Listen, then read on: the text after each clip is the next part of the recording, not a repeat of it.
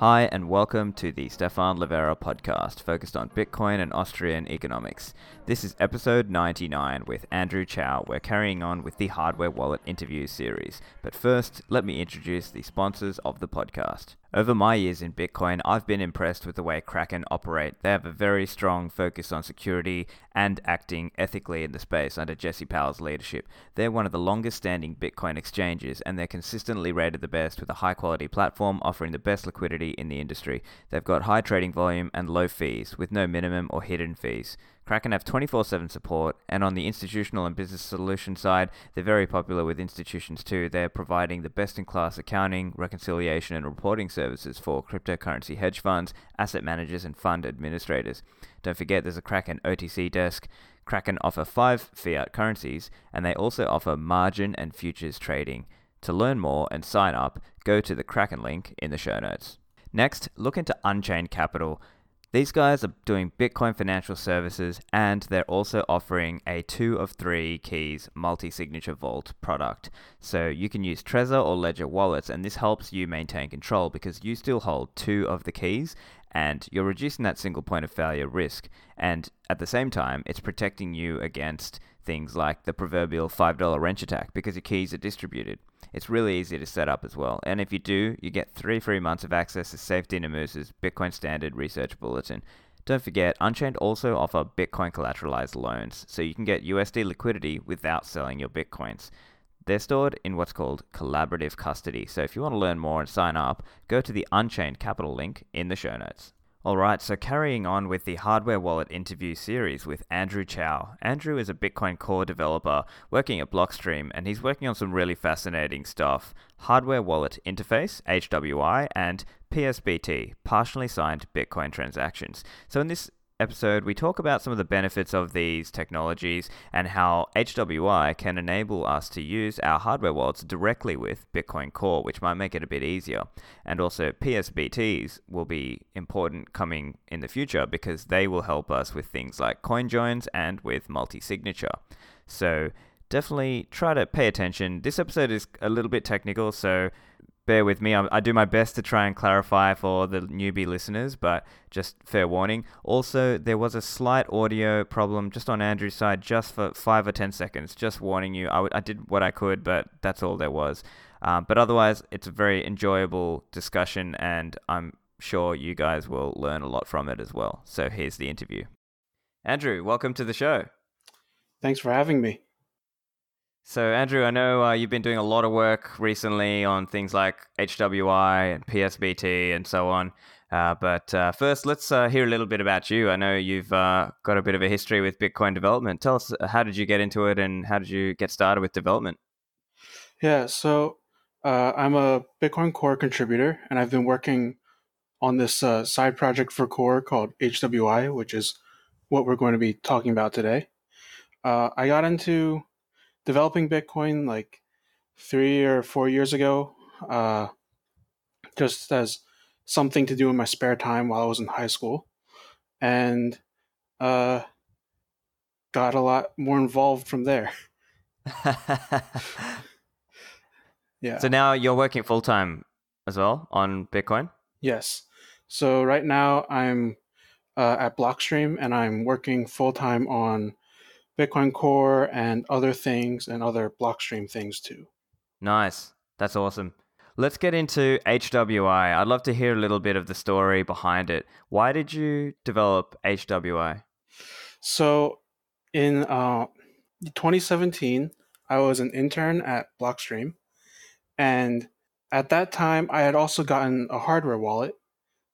And naturally, you know, have a hardware wallet, I want to use it. Uh, well, I found out that I couldn't use it with Core, and I actually couldn't use it with any full node that I ran myself. Like, like I eventually did get uh, ElectrumX running on a server, and then having Electrum connect to that. But I didn't really like this thing, and you know, your average person isn't going to be able to do this. So, uh, I talked to my mentor, which was Pieter Wuille, and we were talking about it, and about what uh, would be required to get hardware wallet support into Core. And basically, we came up with uh, that we needed some driver, something, some program that had all the drivers to talk to a hardware wallet that core would call out to or connect to uh, and send data. And then there, we would have to have some API or data format that core could send to the drivers in order to communicate. And so, if you see where this is going, PSBT became that data format. That's how we're getting data from core to the driver, and HWI became the driver. Got it. So let's just, sorry, I want to take it back one step just to make sure, just for the listeners who are not as advanced, let's just, I guess, at a more basic level, why is it a good idea to connect your hardware wallet uh, to you know your own full node instead of trusting somebody else's node or giving up the data giving up your privacy to somebody else's server. Well so there's the obvious privacy thing. Uh, you know you're not sending all of your addresses to someone else who can do whatever they want like tracking or something with that information. Uh, when you use your own full node it's just coming from the local blockchain data that your node has. And there's also you know a bit of security when you have a full node you're not trusting someone else to be providing you the correct transactions and the correct blockchain and all that stuff. So it's just better uh, security and privacy wise to be running your own full node and hardware wallets are a better way to store your keys and you kind of want to combine them. Excellent. And so i guess before hwi what were the main options available to people? I guess the option was either call use say a Trezor or Ledger the web interface, or you had the option of using Electrum public server, which is again calling out to all those public servers and giving off your own data. And then you mentioned there ElectrumX, and I think the other ones are Electrum Personal Server by Chris Belcher, and also uh, I think there's Electrum Rust Server. Do you want to just talk a little bit about some of those options? So at the time I started working on this, uh, the as far as I can tell, the only third party software that really had hardware wallet support, like decently, was Electrum. And Electrum is a SPV wallet, it's not a full node. So it calls out to these Electrum servers, which provide its data. And it's like kind of decentralized. The servers aren't run by Electrum, they're run by anyone. Uh, and the Electrum wallet will connect to multiple of these servers. But it's still SPV. They can attack you. They can be dot, uh, DDoS, like many have been. And so if you if you want to have better privacy and security with Electrum, you should run your own Electrum server. Uh, the common software for that is ElectrumX, and so that's what I was running um, when I did my original setup with Electrum and ElectrumX. Uh, at the time, Electrum Personal Server didn't exist yet, or I don't, th- I don't think it existed yet. Uh, Belcher hadn't written that, and the Rust, the Electrum Rust server, I actually didn't hear about until like several months later. So I, I don't know anything about that one, but uh, uh, all I remember is, is you know Google elect setting up your own Electrum server, and it was just run ElectrumX because the original Electrum server was too old and non-performant that it couldn't actually catch up to the blockchain. Oh wow, I didn't know that actually. Yeah. So basically, most of the ones that you are calling out to are ElectrumX servers, whether that's your own personal one or whether that's like you know yeah. blockchain spy companies who are running these. Yeah, most uh... people run ElectrumX. It's like the it's the most widely used and most supported, and it's pretty easy to set up. So that's what I was using for for the hardware wallet stuff. And you know, you have to run two different software, and you have to have a server and stuff. It's kind of annoying. Yeah, I see. Yeah, it's a little bit finicky. And so the idea then was HWI would be this by on working by default if it's you know if it's eventually if it does eventually get merged into Bitcoin Core, then it would be a very more it would be a more simple process for the user to just okay double click install and sort of off you yeah. go. Is that is that is that the hope? So the idea is that HWI will be packaged with Bitcoin Core. When you do a hard, when you do anything that requires a hardware wallet, Core will call out to HWI, and HWI will do something and return results back to Core. And it all happens in background. The user doesn't notice. It's it would be the same as if we just just implemented the drivers directly into core itself, uh, which we don't want to do for security reasons. Hardware wallets are all over USB, and the USB driver stack is really big and is just a major um, attack surface. So we don't want to have that in core itself in case you know someone isn't using hardware wallets, they don't need it, but there's this huge vulnerability somewhere in the USB stack, and now they're vulnerable to it. We don't want that. Uh, by having the separate program, we completely avoid this issue because it's only active when you're act- actively using your hardware wallet. That's essentially what HWI enables. It enables people to use their Trezor or their Ledger or whatever hardware wallet or Coldcard with directly with Bitcoin Core. So I think we should unpack that a little bit and start to talk about some of the pieces that make HWI possible. Can you give us a bit of an overview on that? So there's three-ish components. There's the like actual drivers and talking to the device itself. Then there's the API wrapper around that, and then we have PSBT. So the the drivers part, that's all like for the most part, that's actually provided by the hardware wallet vendors. Uh, they all have Python libraries, and HWIs are in Python. So I just pulled in their Python code, and now I can talk to all their devices without having to really, truly dive deep into everything that I have to do to talk to the hardware wallet. Because if I had to do that, I probably wouldn't have done it. It's just way too much work. Um, and this also lets me support a bunch of different things. You know, uh, we can just add another driver in later for some other device. And so then the the actual HWI part is the wrapper around that. It's just the calling the drivers when necessary, calling the correct APIs, and taking in the PSBT or other stuff from the command line and converting it into the right things that uh, every device specific driver can use. Because they're all different, they all have their own APIs and stuff. It, HWI is just providing a single unified API to connect to all the devices. And then we have one API to roll them all. Yeah. The the nice thing actually is uh because HWI will be a separate program, if someone doesn't if HWI doesn't support a hardware wallet, the vendor can actually just go and write their own version of HWI with support for their hardware wallet, have the same API, and now people can drop in, replace that, and it'll, it'll work with that new hardware wallet. And and then I won't have to do all the work. Very nice. Yeah. And so the, the last layer is PSBT, which is just to hold all the transaction data itself uh, and be able to send it from core to HWI and even to other clients because uh, it's designed to be fairly generic. So it has all of the information, or it will have all of the information that you would need to sign and then create the final transaction that will be broadcast to the network. Got it. So let's let's unpack PSBT a little bit. So for the listeners, that is partially signed Bitcoin transactions. So Andrew, can you give us some overview on that and why was that necessary? So this is necessary because when you want to sign a transaction, you need a lot more than just the transaction that you're signing.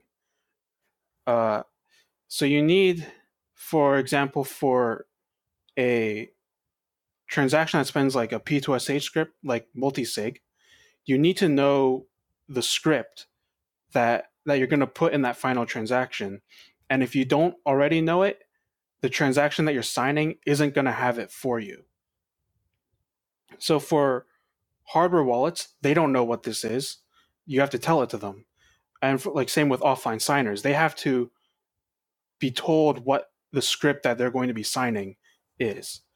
So through PSBT, we can package, you know, this is the transaction we're signing, and here's a script that you need in order to sign it. Package them all together so it's now one large data blob that we can send off instead of having to have multiple pieces that need to be sent. So if you if you look at um, Bitcoin Core's sign raw transaction thing, it's if Bitcoin Core doesn't know the scripts, uh, the API is awful to use. it's JSON, and then you have to like JSON itself is annoying uh, to make sure you get all the brackets and quotes correct, and it's really easy to screw up. And it's also not super universal. The the raw transaction format itself isn't the same in Electrum or like Armory. Uh, all three of them have different transaction formats for stuff that aren't signed yet, for transactions that haven't been signed yet. And they're all incompatible with each other. So if you want to also use like say do a multi-sig between core and electrum because you're paranoid, uh, you're gonna have a hard time making sure that both core and electrum can sign the transaction because they don't share the same format. And the idea behind like having a BIP behind PSBT is that people actually use it and now we can have these different clients be able to sign transactions with each other. Got it. So, look, let me just try and break a little bit of that down and make sure my understanding is correct as well. So, what we're talking about here is hardware wallets are in some sense, you know, they're quote unquote dumb. They don't they're not connected to the network, so they don't know some of what's going on. And part of the complexity of what's going on is when you spend a Bitcoin transaction, every transaction has certain inputs that go into the outputs. And in order to unlock, if you will, or be able to spend those inputs, you need to satisfy the encumbrance or the locking script placed upon that input.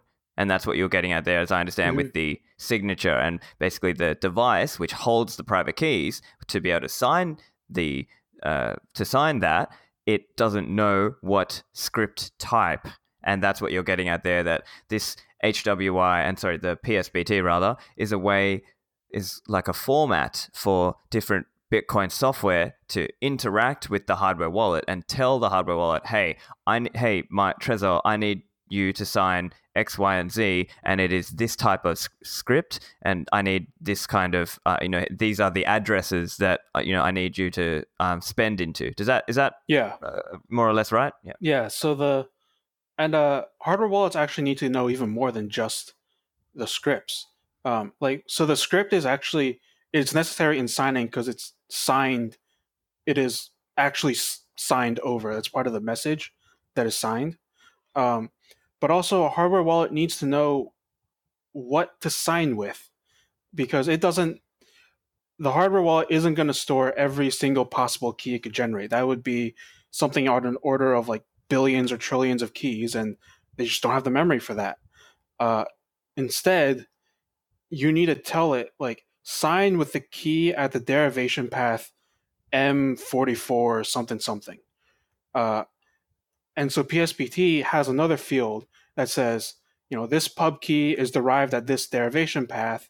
So now HWI or something else can go tell the hardware wallet, hey, go sign with this derivation path. So it has that too, which is like, you know, you don't really need this in order to sign, uh, hardware wallets really do need this in order to sign. It's like other other software like core actually just completely ignores this field uh, because it stores keys locally and it'll just look them up if it if it can. It doesn't derive keys on uh, as it signs.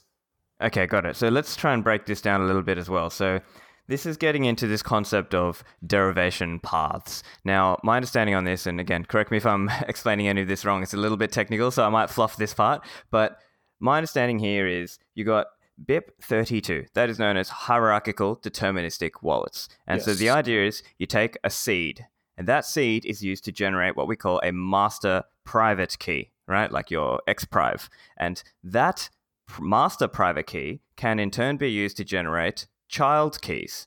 And they are like a child private key to underneath, sitting in that tree underneath your master private key. Mm-hmm. And then under that child private key, you have leafs and those leafs are what can be used to make addresses, right? Um, not quite. So you have the master private key. uh, and that can generate child private keys.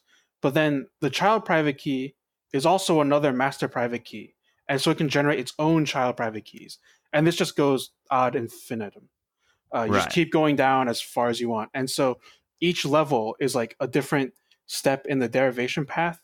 So if you see like m slash forty four, that means that master key m, uh, and you derive the forty fourth child, and that's the key at uh, at m slash 44 and you have like another slash zero now under the 44th child key you now derive the zeroth like its zeroth child key and just keep going down like that, That- that's how the derivation paths work Got the it. indexes okay. are the indexes are a bit weird and it's just part of the derivation algorithm uh, it only makes sense if you're reading it Right, I see. So could you help break this down that down for us a little bit? So you might have your master private private key or a master public key, right? And if you don't want to give off the private key for it, and then so you kind of you need the xpub and the derivation path to know, you know, because you might have split accounts under sitting underneath that master key, and Mhm. then so is that where the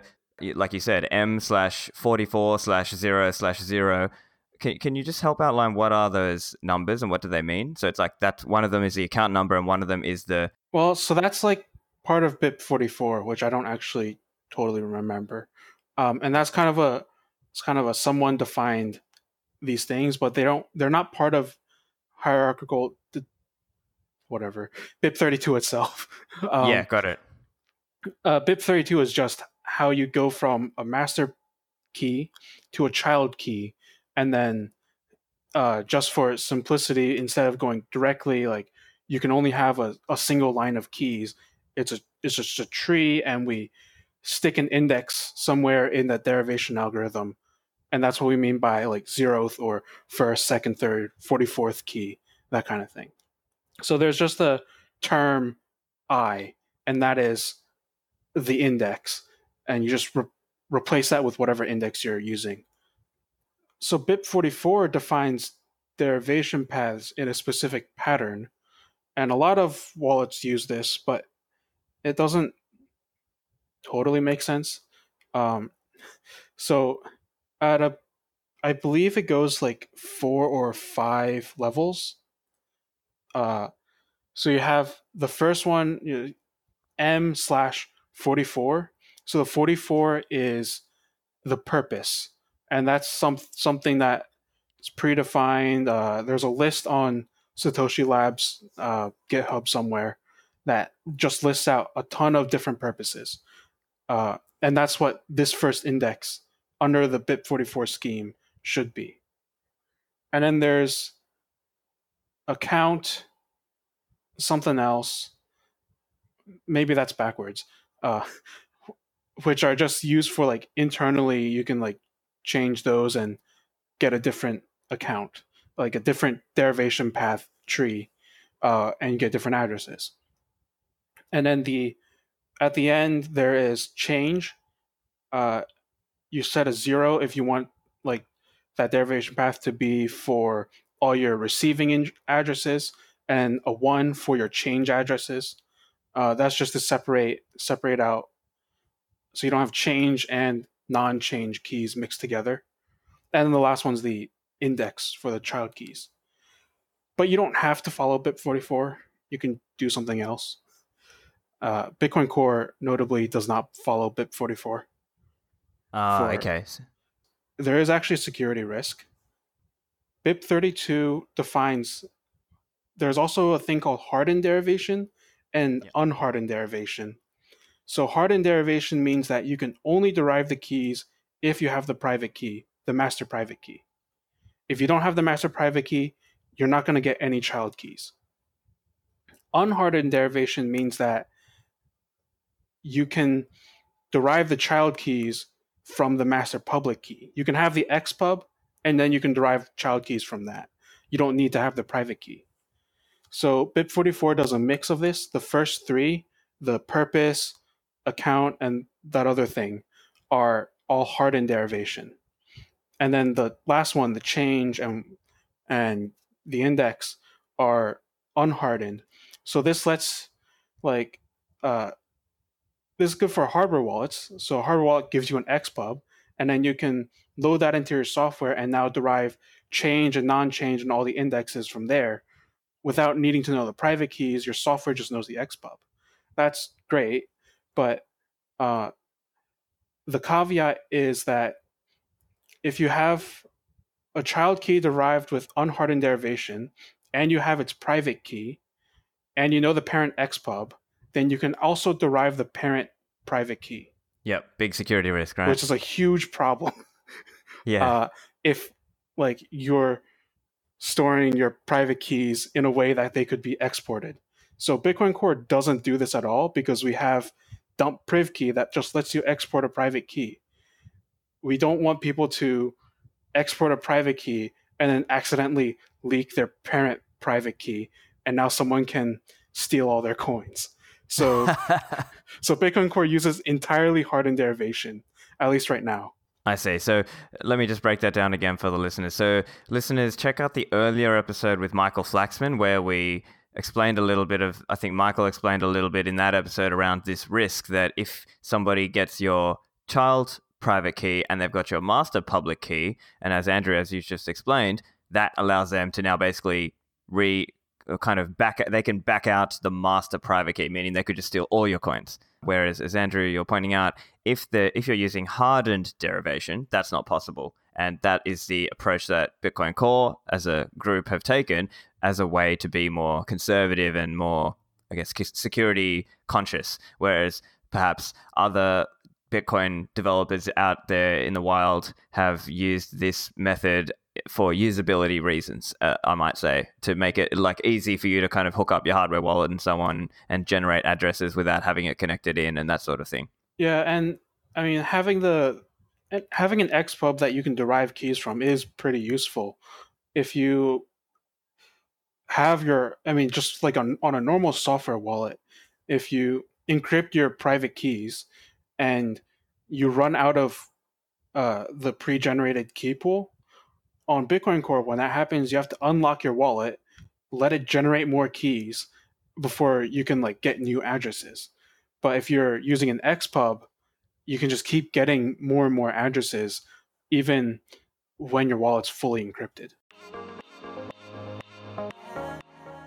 A quick word for a sponsor, Manning Publications. As you might know, they are the publisher of Grokking Bitcoin by Kalle Rosenbaum, and we've got a special offer for my listeners 40% off any book or video product by using the code Livera. Part of being a Bitcoiner is about continual commitment to learning and improvement, and there are many titles such as Real World Cryptography, Linux in Action, Learn Git in a Month of Lunches. There's a title called Math for Programmers where you can learn 3D graphics, machine learning, and simulations with Python. It's got over 200 exercises and mini projects with helpful graphics. The link for Manning is in the show notes or go to manning.com and use code Livera for 40% off. Back to the interview. And let's now talk a little bit. I've seen uh, some of the. I was obviously a bit of research for this episode. I was looking on Bitcoin Stack Exchange and I was looking at some of the answers you were giving and some of the answers Pieter Wuille gave as well and uh, he was talking about this idea of output descriptors. And so, as I understand, part of it is there was a little bit of, I think, owing to that idea you were talking about there of not having like a standard way of doing these things, people came up with things called the well, on top of the XPub, they had the YPub and the ZPub to generate, say, SegWit or native SegWit um, addresses. Uh, but I think Pieter was getting at this idea that output descriptors are a better less ambiguous way to describe those or distinguish uh, those yeah. different script types. Can you touch on that a little so, bit? So, Electrum and Trezor uh, developed or added to BIP32's uh, XPub the YPub and ZPub, and they basically said that XPub means that you're deriving that uh, any pub keys you generate from the xpub is going to be for a legacy non-SegWit address, and then anything you derive, any pub keys you derive from a ypub will be for uh, P2SH wrapped, I think, and zpub is Bech32. Uh, but this is kind of not what BIP32 was meant to do. Xpub was never really supposed to say that. It was never supposed to define an address type. It's just for an extended public key that you can derive public keys out of them and use those public keys to do something else. You can put them in scripts, multisig, whatever. Uh, so Pieter has been working on miniscript and output descriptors, uh, and so what output descriptors do are is that they actually define a script that you want to use in a human readable way. So if you wanted to use uh, public keys derived from an XPub in Bech32, you could put that inside an output descriptor, and then the descriptor would have like would have WPKH at the front of it, and that would signal that you know everything inside this any public key uh, is should be used in a Bech32 output, and so that means any public key in derived from this XPub should have a Bech32 out uh, address, and you can have different things in the front, and that just indicates that uh, from from a same XPub you could have different kinds of addresses. Instead of so instead of having this thing where we're just defining new magic numbers and saying that this magic number means uh, public keys derived should be this address type, we now have some human readable way, and that's also uh, that says what address to use, and it's also flexible in the future if we define some new address type. We can just add a new thing to the descriptors without changing how keys are derived. Got it. So let me just quickly re-summarize that. So essentially, it's saying instead of using like xpub, ypub, zpub, like we're going to run out of letters eventually, and it's probably not the best. Uh, it's not the most unambiguous way. Whereas a more kind of specific way to uh, talk about these is to have a specific format. And as I can see from Pieter's answer on Stack Exchange, he lists out a couple examples. So it might say PKH uh, in brackets xpub dot dot uh, slash, and then that's where the 44 slash 00, etc., which is the mm-hmm. derivation mm-hmm. path. And that might explain, okay, this is a bit 44 address from a particular xpub, which is the pay to public key hash uh, type. All right. And it might specify exactly what type. And so that way, when wallets and different devices are passing information to each other, they can say, hey, this is the output descriptor. This is the unambiguous way to derive the exact address, yeah. let's call it. and it's also human readable. Like, I can look at that and know exactly what it's saying. If I look at a YPub, I didn't memorize what YPub is, so I actually don't know what YPub does. But I can see, you know, SHWPKH. I know that's script hash in with witness pubkey hash inside of it because these are common endings that we use in bitcoin like p2sh p2wpkh these are all things that we see working on wallets right and that's just referring to the different script types just for the more beginner level listeners um, so let's bring it back to you know the psbt where it kind of aligns back into PSBT. As I understand, there are different roles within PSBT. You've got creator, updater, signer, finalizer, and extractor. Can you tell us a little bit about what each of those roles are? Yeah, so ideally, these are supposed to be uh, self explanatory. So, creator creates the transaction, it chooses what the it decides what the inputs and the outputs of the transaction are going to be. Like uh, you know the txids and the v out indexes that we want to spend and which outputs and their you know their scripts and the amounts that we want to create in this transaction. And it wraps that up in all the psbt overhead basically. Because um, uh, when the creator makes a psbt it's just going to be you know a raw transaction like you would see on the network without just without anything in the script sig in the script sig so there's no signatures no no input scripts or any of that. Uh, and that's just going to be wrapped with the PSBT header and a couple other bytes that are needed for PSBTs. And so creator creates a transaction and sends it off to an updater. So the updater will inspect the transaction the creator made and add information about uh, the inputs that are being spent. So it'll it'll add like the the UTXO. Uh, so for SegWit transactions or SegWit inputs, it'll take the just the output from the previous transaction itself. It'll just be the amount and the script. Uh, for non-SegWit, it has to include the entire previous transaction. And we need this because in order to sign, uh, we need to know what the script was and the script of the output that we're spending.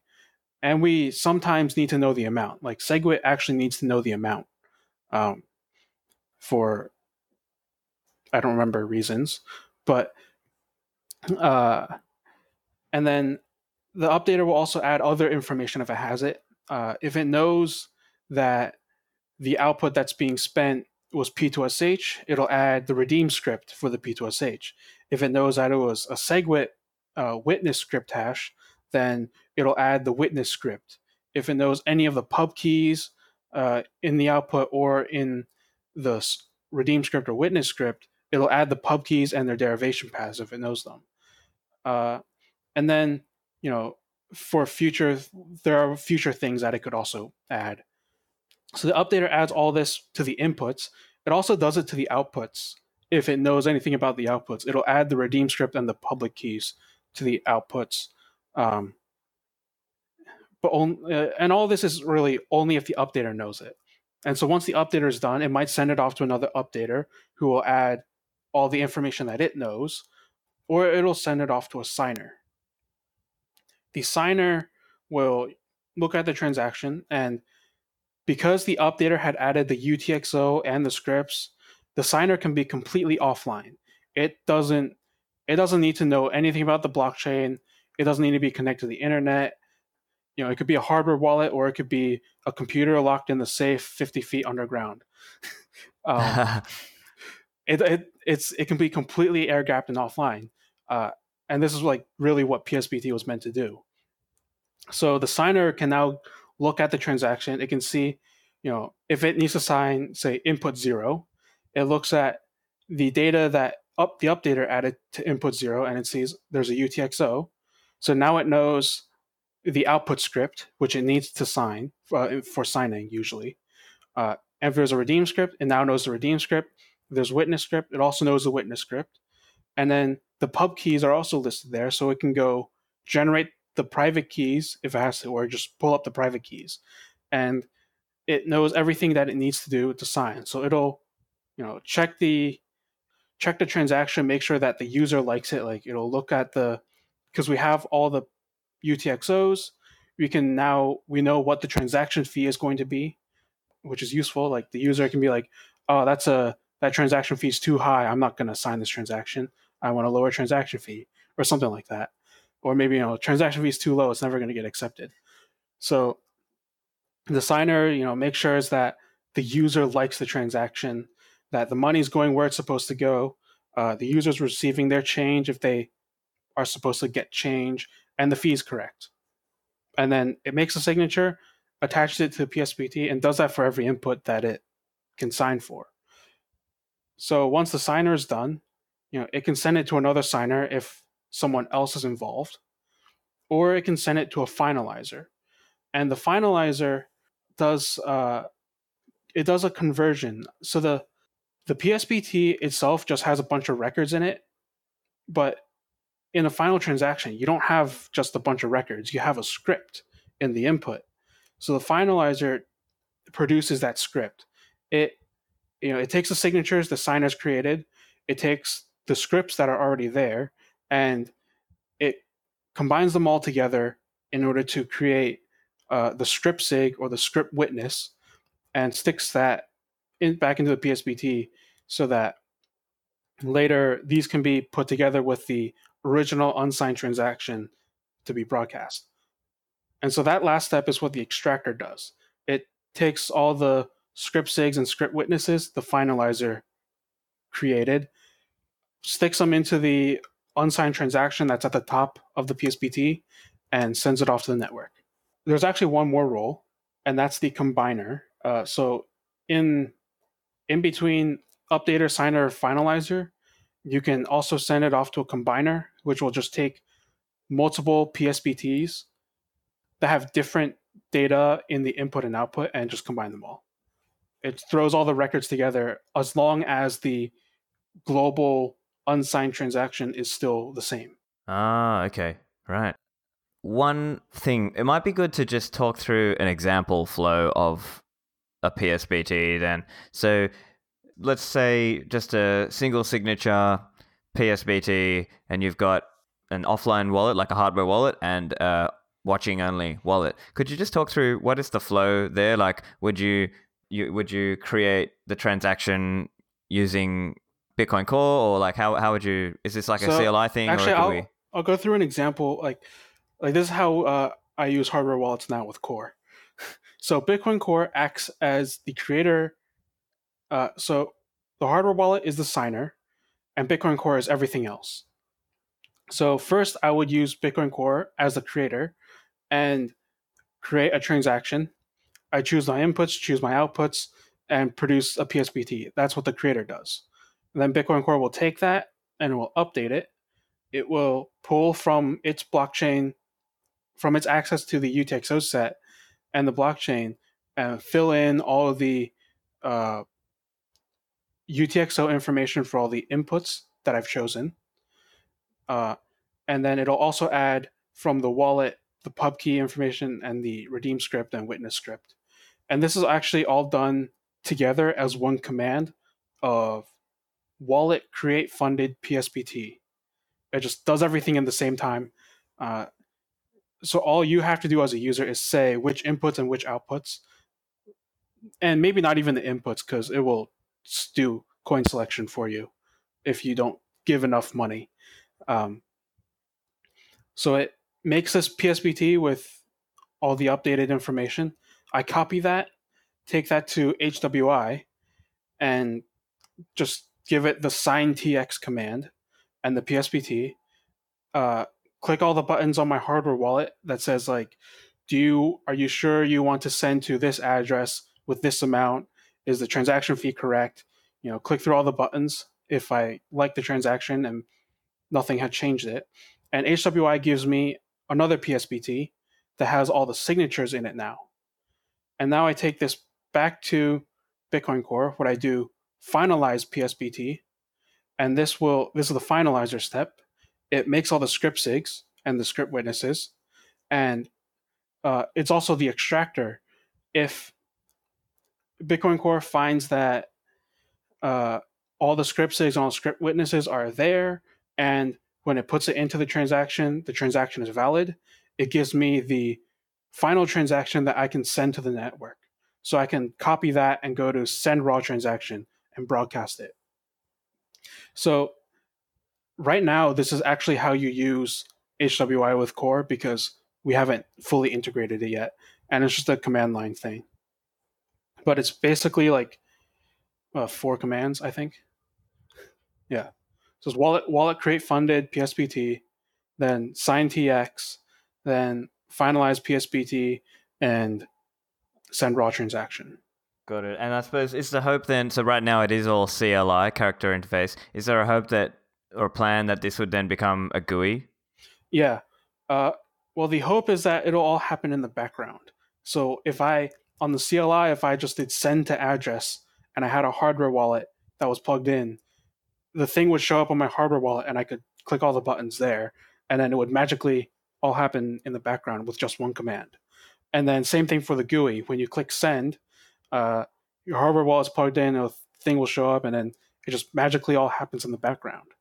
So that's what we're that's what we're working towards. Not quite there yet. Yeah, right. And I suppose the other aspect to layer on there is multiple devices and also air gapping. So can we talk to some of that? So maybe uh, let's talk to the air gapping part of it first. So let's say you wanted to export the unsigned transaction onto a micro SD card or ideally a QR code. Could you talk to that process a little bit and what that might look like? Uh, yeah. So the the transaction is uh, just the base 64 string or the PSBT, and that contains all the PSBT information. Sometimes it's also really big, but you just copy the string. You could put it like in a text file, or uh, you could QR encode it, but QR uh, QR encoders have a size limit, so you might run into problems there. Um, but it's just a string. You know, put in a text file, something like that. Uh, put on a flash drive, micro SD, whatever. Take it out to your second computer or other device that has the private keys, and give it the string back. You know, if that's QR codes, yeah, it'll just scan the QR codes and the string will be there, or just copy it off your text file from the flash drive, and then you do do the signing off the from the PSBT there. Great. And let's talk now about so talking through that example, but in this case, let's talk about multi-signature. So let's say you've got a two of three hardware wallet set up or something like that, and you know basically we do that same PSBT process as you spoke about. Would the main change be that instead now there would just be two signers instead of one? Is that the main change? Yep, pretty much. Got it. Yeah. You there could be two updaters also. You could have a you know, if never mind. Actually, that's a bad example. that works for coin joins, not multi-sig.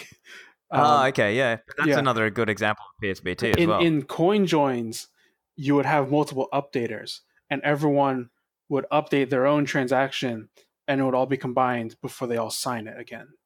But in uh, for multi-sig, you, you'd probably have like something where one wallet, one person has their wallet set up to be watching for all the transactions and they act as the creator and updater and they send out the PSBT to the other signers.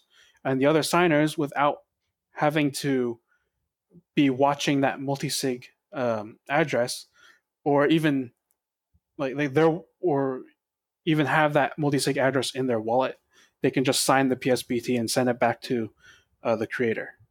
Uh, and it's, I mean, the flow is pretty much the same as the air gap one, except instead of giving it to your second computer, you're just giving it to another person. That's about it. Uh, coin joins are also pretty similar.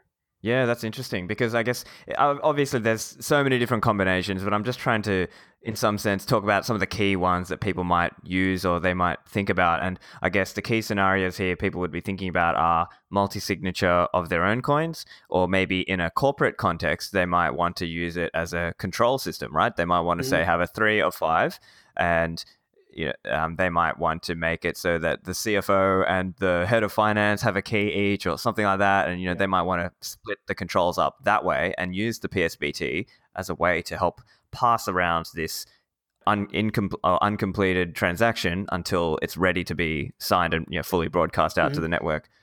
Yeah. And, and the, the thing with all these roles and the, the way that PSBT is designed is that for all these cases, it's almost the same workflow. It's just passing it from one person to the other, and they're doing almost the exact same thing as if it was just their own money and their own transaction, because the software is supposed to handle everything in the background.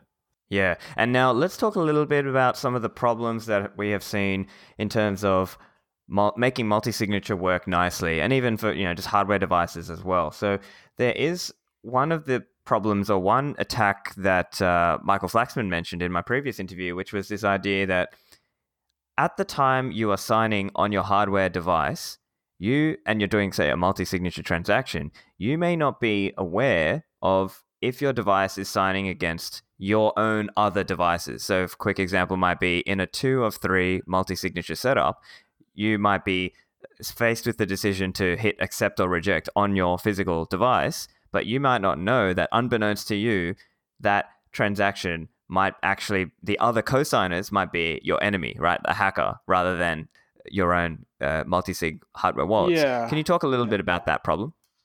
So PSBT has uh, in the outputs you can also include the scripts, the redeem script and the witness script. So ideally you would also just look at that and see that you know these are the public keys that you're expecting to see and everything's good. Um, there is but there is a problem with like xpubs uh, when you're doing a multi-sig where every address is new because you're deriving new addresses from xpubs that people have provided. And this was the proposed extension that we added recently to PSBT uh, was that we would include an XPub at the top of the PSBT, and then when you see a public key, you can go and you can try to derive that public key from an XPub in the PSBT. and now you will know whether uh, the it's the same that XPub is was used to drive that public key or not, and you can see who which XPubs are contributing to the outputs. Uh, but the the other problem is actually with change detection.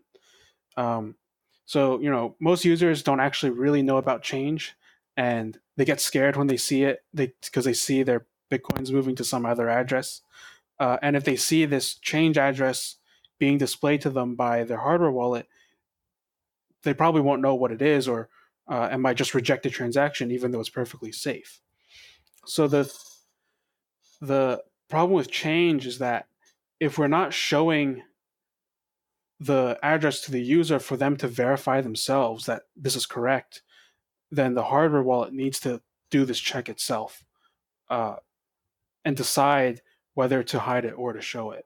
The, the hardware wallet has to decide if it's safe for the user. And so that's actually that was the primary vote of primary motivation for having the XPub in uh, the PSBT. So the hardware wallet can say, uh, "I've signed this input that's multi-sig, and the three pub the pub keys in this input were derived from these XPubs. Now, when I go to the outputs and I see, okay, this output has pub keys that are derived from those same XPubs. So, and it has the same threshold number. So now I can assume that this is the same, this is our change because we have the same people involved and the same number of people need to sign it. So this is reasonably change. And that's how we can if one of the signers had replaced it then this wouldn't hold true and we decide that this is not change. We're going to tell the user that this is an output instead of hiding it away as change Right. So let me just summarize that again for the listeners. That might be a bit technical. Uh, I'm not sure I fully grasped it myself, but but I'm going to try. Um, so the when every cha- when every transaction is crafted, think of it like your UTXO is being kind of melted down and recast, and part of that is you're receiving back some as change.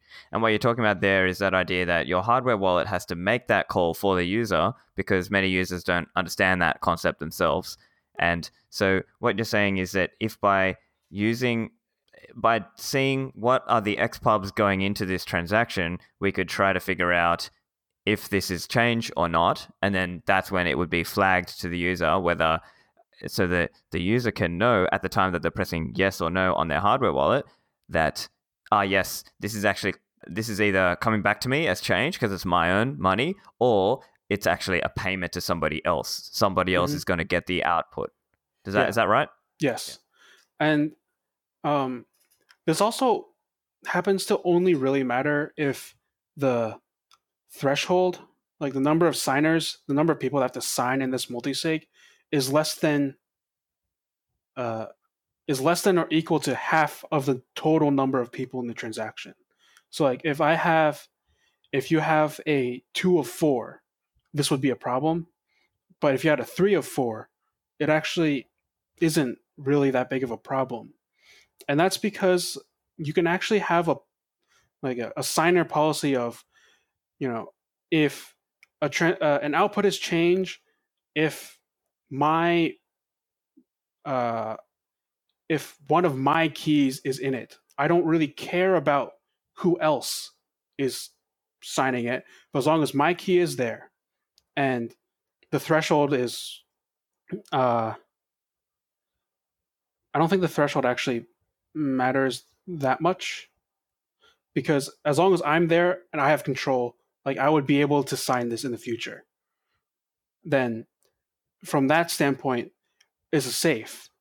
If so, if you had like a three of four, and someone had replaced one of the keys with a second one of their own, and all three signers are following the same policy, the third guy. Let me think. Yeah, so the third guy would be uh, the guy whose key got replaced would not see his key in there and so now he knows that this is not change. And so he would be the one that refuses to sign and now the transaction won't go through because th- that guy didn't sign. But if uh, this was if it was a two of four instead, then I could sign, seeing my key there, and the attacker could sign, and he's just replaced one of the other keys, but they're not involved anymore. It's just going to be me and him, and I've unknowingly sent away coins to an attacker. So this Ah. this XPub thing really only matters when the uh, the threshold is less than or equal to half of the number of signers. Oh, yeah. Okay, I get you. Yeah, because basically it, it depends on how the attacker tries to go about that attack Yeah. and which keys they switch out and what is the quorum required to make it happen. I Yeah. suppose part of it, though, is most of the time when people talk about multi-sig, they're usually doing a setup where it's majority, right? It's two of Yeah. three, it's three of five, four of seven, etc. Yeah, so usually for most multi-sigs, this probably isn't even needed. Like you can just go by this selfish uh, policy that I've described. Um, it's yeah. Uh, when when I was talking to Pieter about this, he was like, "Yeah, you can do this. Like if you just act really selfishly in this way, it doesn't matter." so the lesson is act selfishly when it comes to multi-sig, guys. uh, so I guess let's talk a little bit about what the gold standard, or what we might call now the Bitcoin standard, look looks like as far as um, kind of hardware wallets and how they interact with, you know. So the uh, I guess the gold uh, standard or Bitcoin standard might be the hardware wallets are all air gapped. They're all doing something ideally QR code and and a multi signature, and it's all in a nice, easy to use GUI. Is that kind of roughly what would that sound roughly right? I, I guess sounds rather uh, impossible. Utopian, if you will. Yeah. but maybe something um, a little simpler can be done, like even if it's three or five, and say, you know, you're using Electrum and it's got some kind of way to interact with HWI. So can we talk a little bit about that? Like how do how how is the intended model going to be with HWI and some of these other pieces of software? So H so Electrum, for example. Yeah.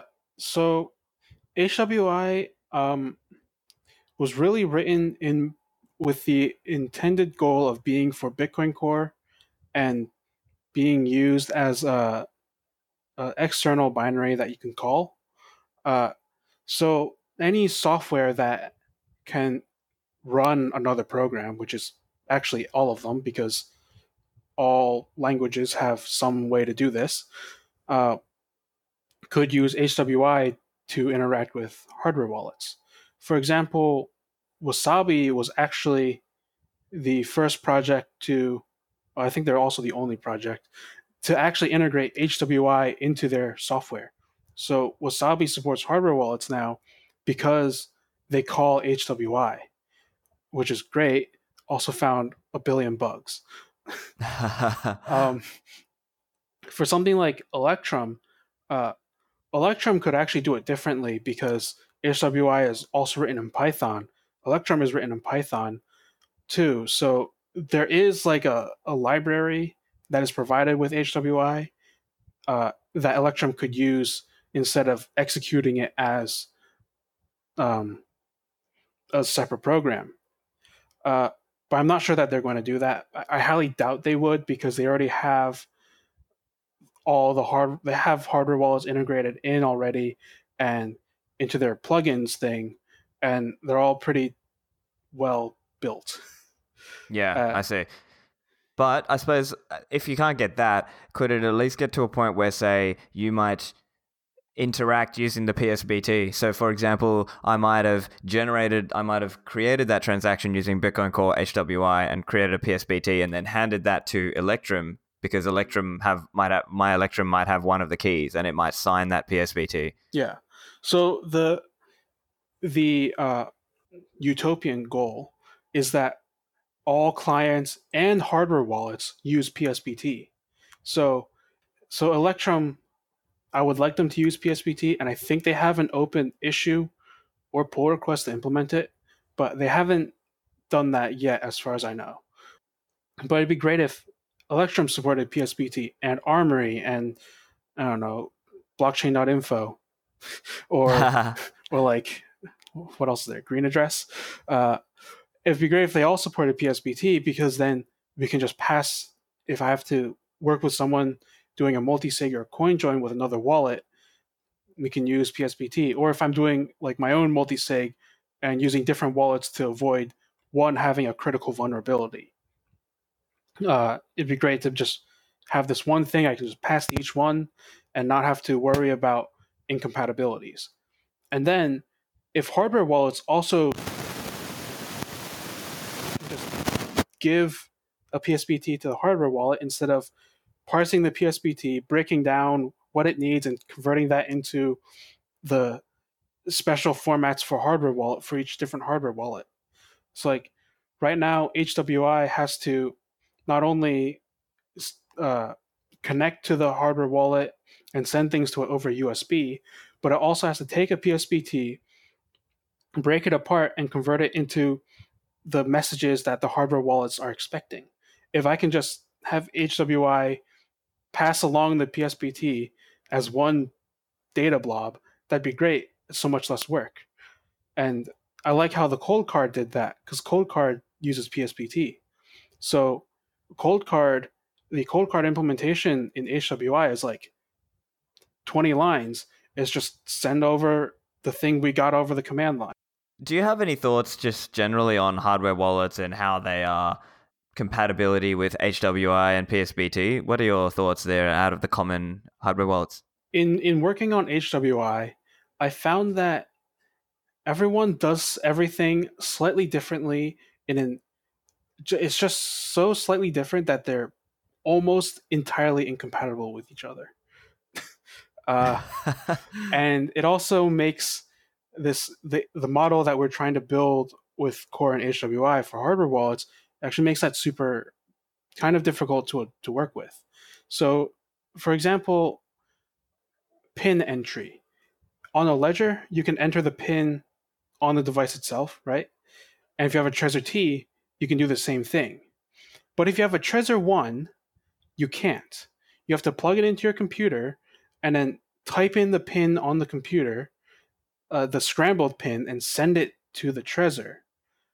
But HWI isn't really designed to do that.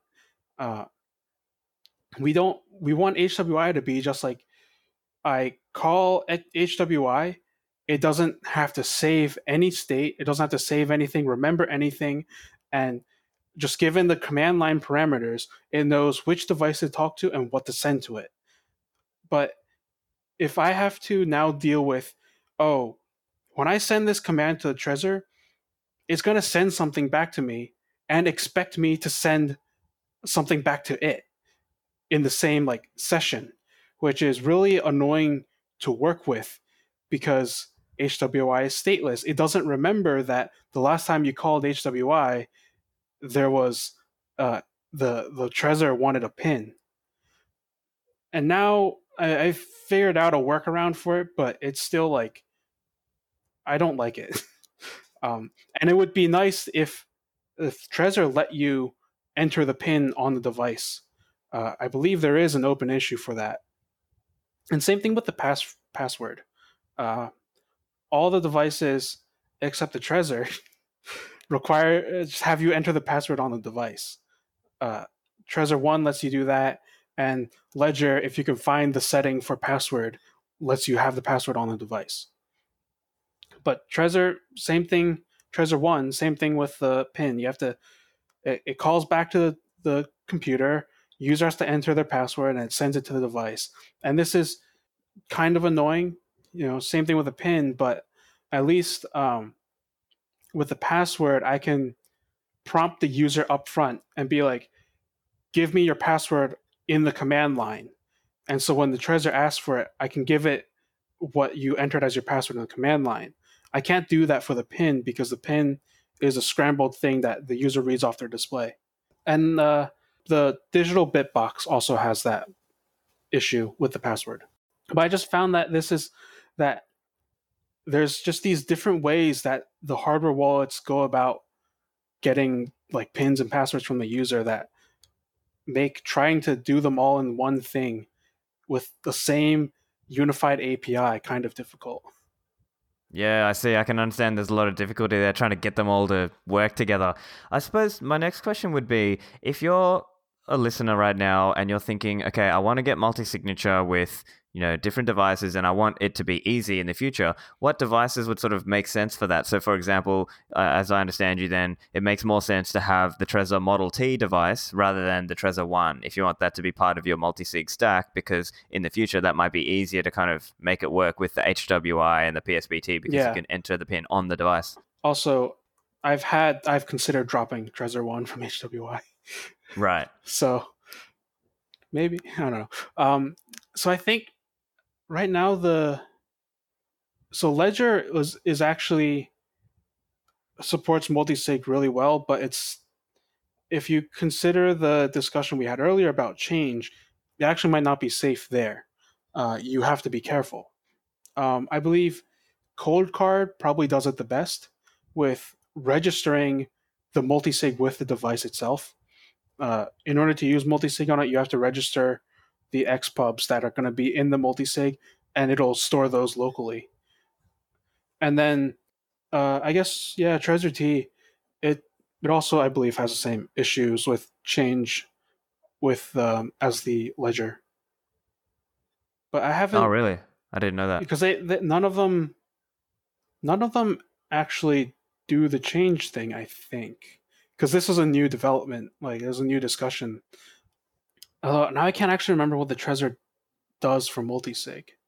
And there was one thing that I did for multisig and HWI that is not the greatest thing. And and for supporting coin joins. Summarizing that then, it's kind of like if you look at Coldcard, Trezor Model T, and potentially Ledger, but the change address problem is still there with Ledger and potentially yeah, with Model I mean, T. The change address problem, I think, is always going to be an issue with hardware wallets. And just change detection in general is hard. For some some devices, I think you could lie to it and it just wouldn't check. you could say like this address has changed, but you know, maybe it's not actually changed. Uh, and it wouldn't really know. But yeah, but for for the most part, they actually do handle that well uh, because they require you to send the derivation path and then it'll try to derive that address from the derivation path and see if it matches. That's how they detect change now. But multisig change is very different. And then it gets more complicated with like complicated scripts. Going back to the output descriptors thing, what's going to be expanding upon that is Miniscript, which lets you have arbitrary scripts. So if you have an arbitrary script, it might be harder to determine what's changed, what's not changed. Drawing it to a close, then, where does HWI go from here, and what further development work is most needed for HWI? So, right now, it's actually in a pretty done state. Uh, it's mostly just bug fixes, integration problem bugs that, that crop up, and like some new features, maybe. Um, so like what I was working on earlier today was adding an update firmware command uh, to it, which every device also has its own way of updating firmware, which was really annoying. Um, so the I was adding this update firmware, like that'll be something new, but it's you know it kind of isn't really needed in signing or anything else. It's just kind of like nice to have. So for the most part, HWI is just in pretty much bug fix mode. Uh, yeah. Wasabi's been reporting a bunch of bugs when they do integration. Like, all right, I'll well fix those, but there isn't a lot of new functionality to add. Nothing that really needs to be done with it. Everything else that we're doing with HWI is actually on the software side, like the uh, the wallet side with Bitcoin Core and that's what a lot of my focus has been was is getting Bitcoin Core ready to be able to interact with HWI uh, seamlessly. So, in terms of that, then making Bitcoin Core ready to interact with HWI, what's required? Uh, a lot. so, um, recently I've been working on this uh, wallet refactor, and that's because we need to refactor the wallet in order for HWI to work.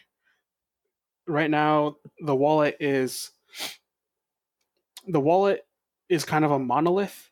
It has everything in it, like key generation, address generation, transaction tracking, watch only things, like anything wallet is inside uh, a class called C wallet, and it's gigantic. So we're trying to separate this out and move key generation into its own thing, and and C wallet will now call this the thing for key generation. Uh, and the idea is by separating this, we can actually just define different classes of key generation types like we can have keys being generated from the old method of just randomly generating keys, or we have another class that says keys are generated uh, from output descriptors, which is actually the main thing I was trying to get this key generation with output descriptors. Or we can say, uh, you know, if you have this class, keys are generated from a hardware wallet. And this class now has all the things to interact with a hardware wallet. So C wallet itself doesn't need to know about the hardware wallet. It doesn't need to store any information about hardware wallets. It just knows that if it calls this variable in memory, that thing will do some magic in the background and give it an address or a key. And that thing in the background might might be calling out to HWI and getting stuff from hardware wallet instead. So that's uh, that's kind of what I've been working on to prepare Bitcoin Core to do uh, hardware wallet stuff. And then Sjors uh, Sjors Provoost has been working on the GUI and the actual integration of HWI into Core. He's been building on top of the PRs that I've created um, to add stuff to the GUI, add stuff to the command line that will do the the ideal future of you know send to address and everything just happens in the background. The promised land. Yeah. It's it's still a long way off i think. Where uh like the the pr that i created to do this separation is like plus 4000 lines of code. And people have to review this. It's going to take a while to review. So we probably won't see hardware wallets for another two or three major versions of Bitcoin Core. Right. So uh, that's like six monthly releases, right? Yeah. So uh, let's see. Point 19 will be out in like September, October, I think, maybe November. And then, you know, six months from that, March, April ish. So, like, by this time next year, maybe we'll have hardware wallets and core. Right. Uh, and I suppose in your own experience, have you uh, done much multi signature work outside of Bitcoin Core, or have you mostly just used character uh, command line interface to do that sort of thing within Bitcoin Core? Uh, I've pretty much only done command line within Bitcoin Core. I did attempt to do multi sig hardware wallet stuff, multi sig with multiple hardware wallets, and that failed miserably it was just too difficult to use. that was with Bitcoin Core, yeah? Yeah, it was with Bitcoin Core and HWI, and then I also had a, a wrapper script around that. But I guess it, it might be possible now. At the time I was doing it, Bitcoin Core did not support, you know, you can't have multi-sig addresses from Bitcoin Core. It won't give you them. Uh, with descriptor wallets and the refactor I'm working on, it will actually be able to do this. So it might be better soon. But when I was working on this uh, side thing with multisig, it didn't work. I had to store um, addresses uh, by myself, and then like it had to remember what was used, what was not used, and it was just generally uh, a pain to use, and it didn't actually work. So that that's been the extent of my multi-sig experimentation with hardware wallets. Yeah, no, well, it's good to good to hear how you're uh, going with it, and potentially this will become easier over time. Well, I think it will. Uh, it's just a matter of you know, the the right pieces being put together. Uh, I suppose that's all. Is there anything else you wanted to cover today, Andrew? Um, no, I don't think so. Okay, well that's great. So look, uh, let, make sure you let my listeners know where can they find you, where can they follow you online. Yeah, so my my handle literally everywhere is achow101, A C H O W 101. Uh, you can find me Twitter, GitHub, Bitcoin Stack Exchange. What else? Uh, Bitcoin Talk. Uh, occasionally, I will stream coding. Actually, I don't know how long I'll keep that up. I started doing it last week. Uh, so I'll be. I, you can also find me on Twitch, uh, achow101. Yeah, but pretty much anywhere you see achow101, it's probably me. Fantastic. I'll put the links in the description as well so the yeah. listeners can find you there. Well, look, thank you very much, Andrew. It's been a really educational discussion for me and for my listeners. So uh, thank you for the time today. Thanks for having me. So, what did you think of that? Did you already know about derivation paths and hardware wallet interface and PSBTs? I thought it was pretty cool. Definitely a lot to learn there, though, and it's quite technical material. So I've put some links in the show notes just for you guys to do a bit of research on your own as well if you would like to read a bit further into it. You can get the show notes on my website, stephanlivera.com. You can subscribe there, and also you can share the episodes with your friends and help them learn also. Any feedback for me, you can DM me on Twitter at stephanlivera or email me, stephanlivera at pm.me. That's it from me, guys, and uh, I will see you in the Citadels.